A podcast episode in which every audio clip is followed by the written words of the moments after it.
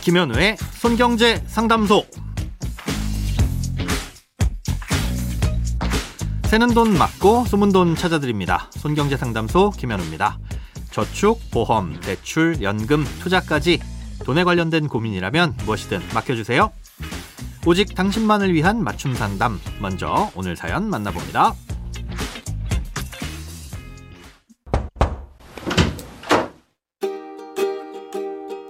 안녕하세요. 열심히 일하고 아껴서 모은 돈을 잘 굴려 이자 같은 금융소득을 받아 노후 준비에 보태려고 하는데 건강보험료가 발목을 잡네요. 이자나 배당 같은 금융소득이 많아지면 나중에 건강보험료가 올라갈 수 있다고 하더라고요. 금융상품 중에 금융소득 종합과세 대상이 아닌 상품들은 건강보험료에 영향을 미치지 않는 건가요? 그렇다면 어떤 상품들이 금융소득 종합과세 대상이 아닌지 그 외에도 영향을 미치지 않는 금융 상품들이 혹시나 있다면 어떤 게 있는지 알고 싶습니다.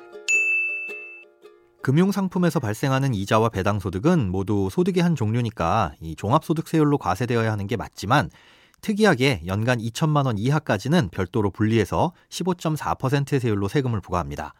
예, 그러다 2천만 원이 넘게 되면 종합과세를 하는데요. 이때도 2천만 원까지는 15.4%의 세율을 적용하지만 이 초과분부터는 다른 소득과 합산해서 개인의 소득에 따라 해당 소득세율로 과세를 합니다. 아, 이걸 금융소득 종합과세라고 하고요. 한편 건강보험료는 연간 이자와 배당 소득이 천만 원이 넘게 되면 전액 소득으로 잡혀서 건강보험료가 부과됩니다.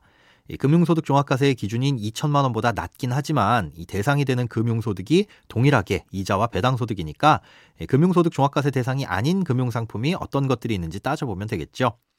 먼저 비과세나 저율과세를 해주는 상품들이 있습니다. 아, 보험사의 저축성 보험들도 10년 이상 유지하면 비과세 혜택을 줍니다.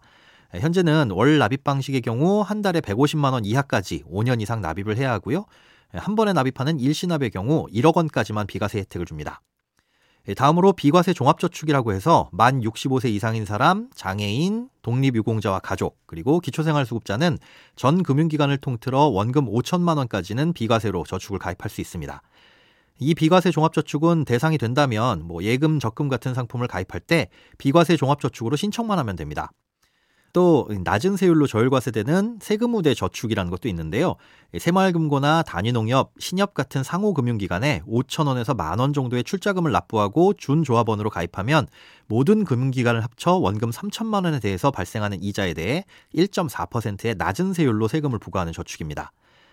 어, 이외에 ISA라는 상품도 있습니다. 이 ISA는 1년에 최대 2천만 원씩 5년간 최대 1억 원을 넣을 수 있는 주머니 계좌인데요. 이 안에서는 예금이나 주식, 채권, ELS 같은 다양한 금융 상품을 선택해서 굴릴 수 있습니다. 그리고 여기서 발생하는 이자는 자격 요건에 따라 일반형은 200만 원, 서민형은 400만 원까지 비과세 혜택을 줍니다. 이걸 초과해서 발생하는 이자나 배당은 9%의 세율로 분리과세를 하는데요. 이것도 얼마가 되든 이 건강보험료에는 영향을 미치지 않습니다. 마지막으로 IRP나 연금저축에서 발생하는 운용 수익도 분리과세됩니다. IRP나 연금저축 계좌에는 개인이 납입했을 때 세액공제 혜택을 받을 수 있는데요.